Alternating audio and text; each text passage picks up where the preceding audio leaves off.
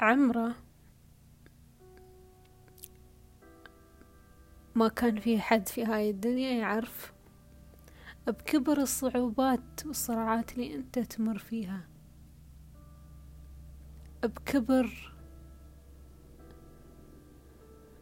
الانتكاسات الداخلية. لأنك بينك وبين نفسك في وايد أفكار تغزو عقلك وروحك وجسدك وقلبك. في وايد أفكار تخليك عايش ما بعارف أنت عايش كيف. في وايد كلمات تمرك وأنت مو مستوعب وأنت مو بواعي لذاتك.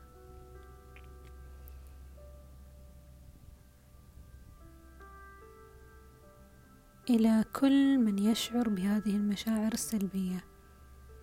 إلى كل من يعتقد أن هذه هي النهاية. إلى ما إلى كل من بات ينظر إلى الحياة على أنها صفحة لا يعلم كيف يملأها. إلي إليكم. إلى من يسمعني الآن.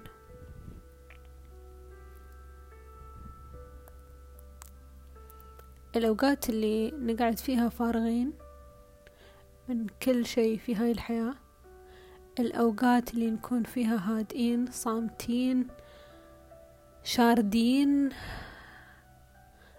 ما في في إيدنا حيلة لأنه يمكن أنت ما لقيت شغلة تدور عليه ويمكن أنت ما تقدرين تطلعين في البيت ويمكن نحن ووايد ناس محرومين من أشياء يمكن ويمكن ويمكن وألف يمكن. ولكن لماذا لا ننظر إلى كل ما يحدث معنا بطريقة إيجابية؟ فالوقت الذي تجلس فيه هادئا بدون متاعب بدون مشاكل بدون مسؤوليات بدون هموم هو نعمة من رب العالمين. والوقت اللي تدور فيه عن وظيفة هو مرحلة انتقالية. في النهاية راح تنتهي. في النهاية راح يمر الوقت وراح تلاقي نفسك فجأة وسط حلمك أو في المكان اللي تبغي تداوم فيه. ولو بعد سنوات. لأن رب العالمين يعرف الوقت المناسب لي ولك مناسب لنا كلنا. أنا أدري أن الوقت هذا وايد صعب. وأليم وطويل وثقيل. أنك في نهاية اليوم تسأل نفسك أنا شو سويت لنفسي اليوم؟ هل سويت شيء مفيد؟ يا ترى أنا شو في هاي الحياة؟ أنا قاعدة أسمع الغصة اللي داخلك.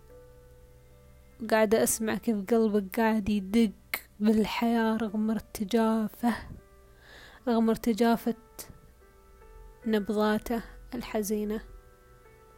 لما آلت به الأيام ولما هو موجود عليه اليوم. لكن عزيزي قم وابتسم.